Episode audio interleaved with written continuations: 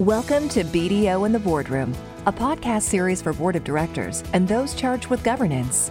Each episode features a topical discussion with board peers and subject matter experts on both trending and timeless boardroom issues, covering a myriad of issues, including, but not limited to, mitigating risk in the increasingly digital world, navigating your board career, from landing your first board seat to succession planning in support of the next generation, to other top of mind issues such as ESG reporting, shareholder activism, and the insights we share through the BDO Center for Corporate Governance and Financial Reporting. Be sure to rate, review, and subscribe on iTunes or Spotify. Let's get started. I'm Amy Rojik, Director of BDO's Center for Corporate Governance, and I'm about to share with you some excerpts from our recent 2021 What's on the Minds of Boards Ahead of Shareholders Meeting webinar. In this podcast, we highlight commentary from Courtney Keating, Senior Director of Glass Lewis's Environmental Social Governance Research, regarding several key considerations for directors and management teams from the perspective of a proxy advisor. Courtney covers shareholder proposals across a broad range of markets and has deep client experience to share with us. We anticipate agendas for shareholder meetings to be extensive due to the number of wide ranging issues, whether panic driven, liquidity challenge or top of, of mind or concern of shareholders who seek a closer look at how boards and management teams are planning to improve cash flow and drive recovery. And then there's priorities around a broad array of environmental, social, and governance matters, or ESG, that were already gaining steam in recent years and have been brought into greater focus, including impacts of climate change and the push for diversity, equity, and inclusion, or DEI, and racial justice. Many boards will also be facing increased scrutiny in a charged and heavily politicized environment between proxy advisory organizations updating voting guidelines, heightened shareholder interest in ESG disclosure activity, lingering pandemic impacts, and how pay practices are reflecting performance and equity, boards will need to balance short term decisions with their long term visions and provide support for plans that will help their organizations prosper. And of course, all of this is being done most likely once again in a virtual setting when meeting with your shareholders. So I'm going to turn over to Courtney right now. And I, I, would like to pose a similar question, Courtney, that I asked you when you joined us last proxy season. And that is to share your perspectives on the most significant areas that are garnishing traction this proxy season that both Glass Lewis and ISS are particularly focused on, and perhaps some of the newer policies that have been put into place in the United States. Sure, Amy. Thank you so much for, for having me back. Um, so you you teed me up very nicely, uh, bringing up the virtual only shareholder meetings. Um, that's definitely something that I think continues to be a, a focus um, for for companies and for shareholders. Um, shareholders really want to ensure that um, you know they're able to ask questions and participate like they would in a a regular meeting. And I think that after last year's uh, kind of you know rush to uh, to go virtual for most companies, um, there's kind of an expectation as to how uh, companies will be handling these virtual only meetings. Um, previously, Glass Lewis had given companies a pass with respect to disclosure on how they're protecting shareholder rights uh, in a virtual only meeting context um, when they basically said, you know, COVID. So um, this year we've we've kind of you know taken that back and we really are uh, again you know kind of pre-pandemic uh, you know policy looking for additional disclosure around um, how companies are protecting shareholder rights uh, you know when holding meetings. Um, i'd also kind of point people towards our website where we're providing more information on kind of how we're looking at compensation executive compensation in light of covid um, you know, we're going to be taking um, much more uh, like a closer look at kind of, you know, one time grants and any, you know, adjustments made kind of during the pandemic um, you know, and and also another factor that we're looking at is is stakeholder experience, kind of more broadly. Um, we don't want to see you know your company make a bunch of layoffs and then you know raise the the executive compensation of, of your CEO, um, you know, without really good justification. So we are looking at at all of those things. Um, as far as kind of guideline updates, I would highlight two um, two updates that we're making, not this year but next year. And I do think that this follows a, a broader trend of what's you know important to us and what's kind of important to investors these days. Um, the first guideline update that we've announced but have not yet made um, is with respect to board oversight of environmental and social issues. I believe this is a topic we'll get into uh, later. Um, but essentially, we are looking for uh, board oversight for large cap companies, um, and we would like that kind of explicitly uh, mentioned, either somewhere in a charter, or somewhere in a proxy. Um, I think it's our view that you know all companies face some kind of E&S issue. Um, you know, it's going to be different for every company, but we want to make sure that companies have oversight of those issues and um, that shareholders understand the extent um, of that oversight. Uh, in addition, we've also expanded our gender diversity policy. So we will be um, starting in 2022 uh, withholding from nomgov chairs when uh, there have not been uh, two when there are not two women on the board. Um, currently, we're looking for one woman, and we've expanded that to two uh, for next year. Um, which we think is kind of reasonable given um, you know averages and and what uh, you know is kind of expected by by a number of investors. One other thing I would highlight um, that is actually uh, in practice this year, but is not necessarily impacting voting recommendations on its own, um, is uh, with respect to disclosure around the race and ethnicity of directors. Um, this is something that has been of interest to our clients for a number of years and has always been something we've had a really hard time um, kind of uh, handling without explicit disclosure from companies. Um, so we will be assessing companies' disclosure. We're starting out this year with the S&P 500. We'll be expanding that, um, you know, in, in coming years.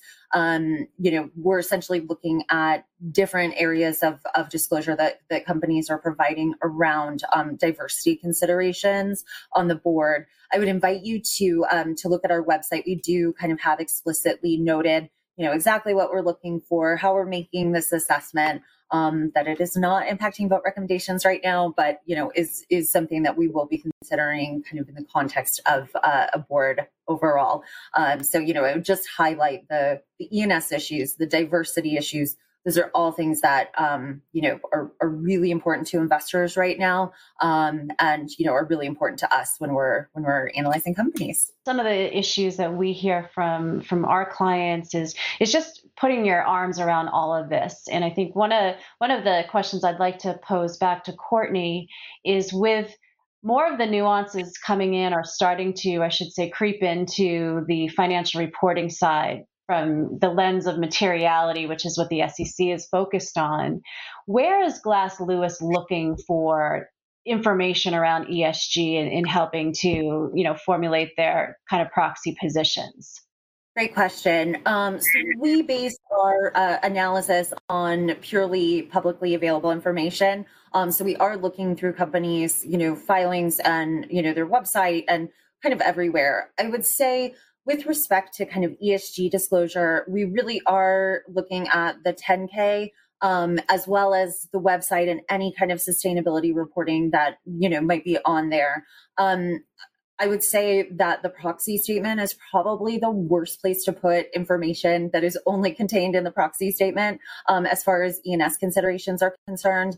Um, you know, definitely, you know, if it's August and I'm trying to figure out what your workforce diversity looks like um, and your meeting is in May, I'm not necessarily going to be looking at your, you know, proxy statement for a meeting that's already passed. I do view that as a bit of a time um, sensitive document, but I think, you know, the 10K and sustainability reports are really where we're focusing most of our research because that's where most of the information that we're looking for is contained the S, if you will, the, the social side on social capitals and the emphasis being placed there.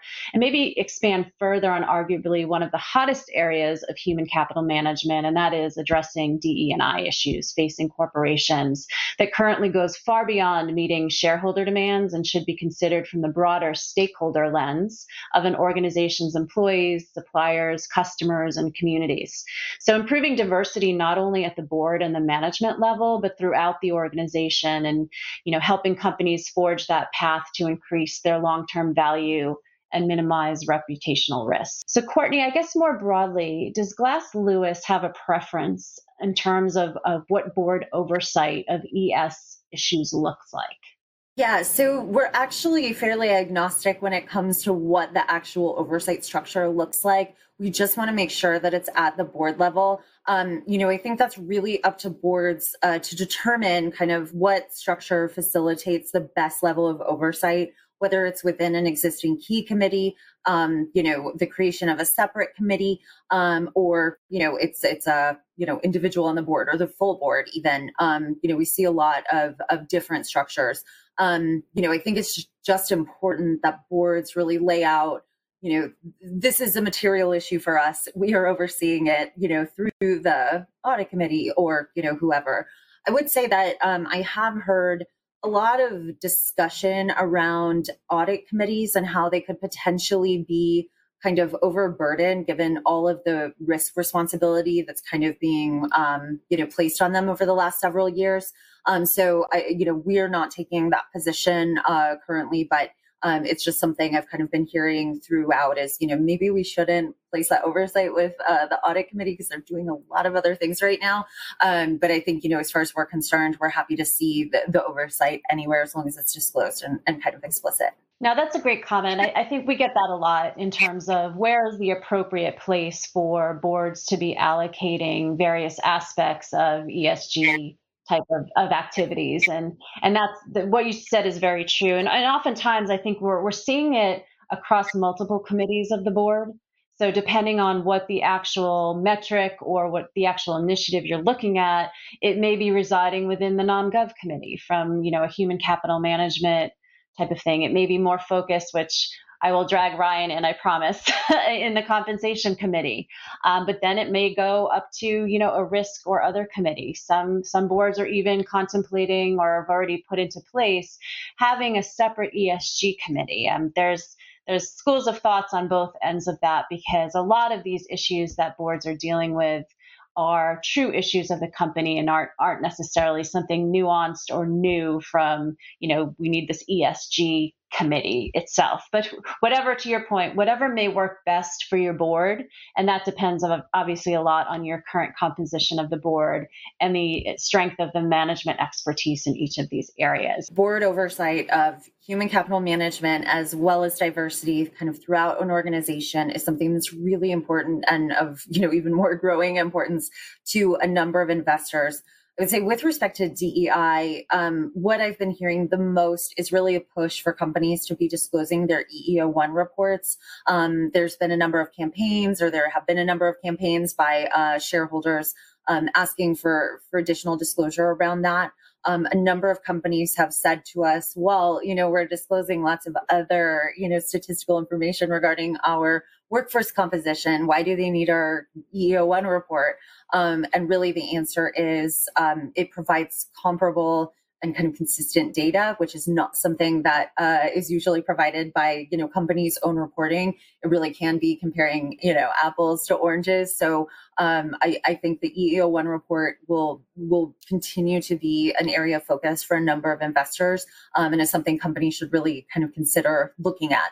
Um, I will just say it is absolutely fine for companies to provide additional narrative on top of um, you know their EEO1 report if they don't think that it uh, adequately uh, describes what kind of you know organization they have, or you know if they think it misrepresents kind of what their workforce truly looks like um, and that absolutely will be considered.